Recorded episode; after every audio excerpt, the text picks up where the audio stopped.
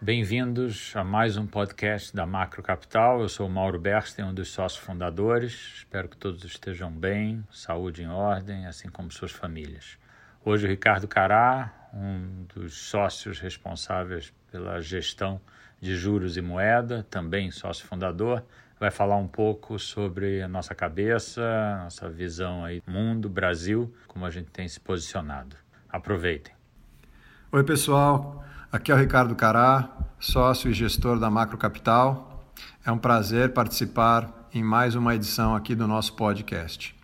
Hoje eu vou comentar um pouco sobre os cenários tanto local quanto externo, que servem para nortear o nosso processo de investimento.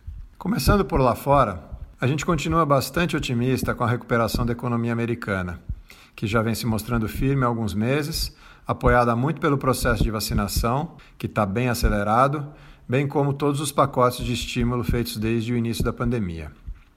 Isso acaba gerando um ambiente muito robusto de retomada, na expectativa de uma maior reabertura da economia a partir do segundo semestre, fazendo com que os índices de bolsa americana sigam antecipando isso e performando muito bem.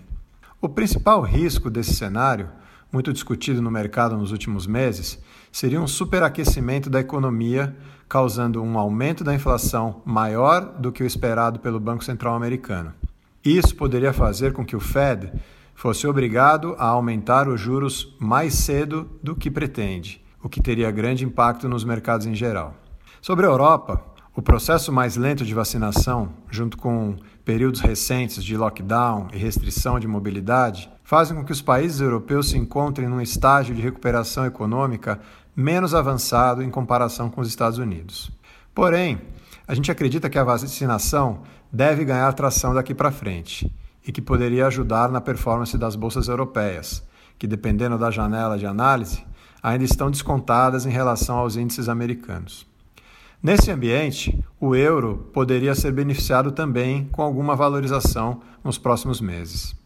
Além disso, temos um view positivo também para alguns papéis específicos de empresas no Chile e no México, assim como um view estrutural favorável também para commodities metálicas. Essa é uma análise de mais médio prazo, com expectativa de uma economia chinesa seguindo forte e amparado também pelo pacote de infraestrutura americano aprovado no mês passado. Falando agora de Brasil, aqui o desafio é ainda maior. São muitos ruídos na esfera política e no combate à pandemia que dificultam bastante o nosso trabalho de definição de cenário de mais médio e longo prazo. O nosso problema fiscal é hoje o ponto crítico a ser resolvido. Tem muita disputa política em torno dessa questão, uma pandemia descontrolada que gera pressão por mais gastos, além de pouco comprometimento em termos de responsabilidade fiscal e aprovação de reformas pela classe política fazendo com que o mercado tenha dúvidas e acabe incorporando bastante prêmio nos ativos locais.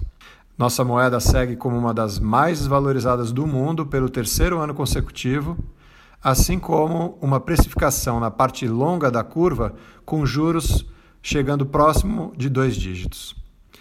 Uma provável polarização entre Lula e Bolsonaro na eleição do ano que vem também colabora bastante para esse prêmio de risco elevado.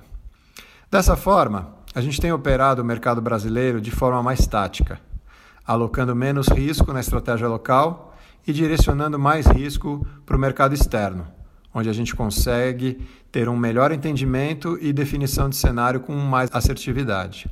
Espero que essa análise ajude na tomada de decisão sobre seus investimentos. Obrigado pela oportunidade e até a próxima. Espero que vocês tenham aproveitado esse podcast. Para nos seguirem, por favor, acessem www.macrocapital.com.br. Até a próxima e fiquem bem. Um abraço.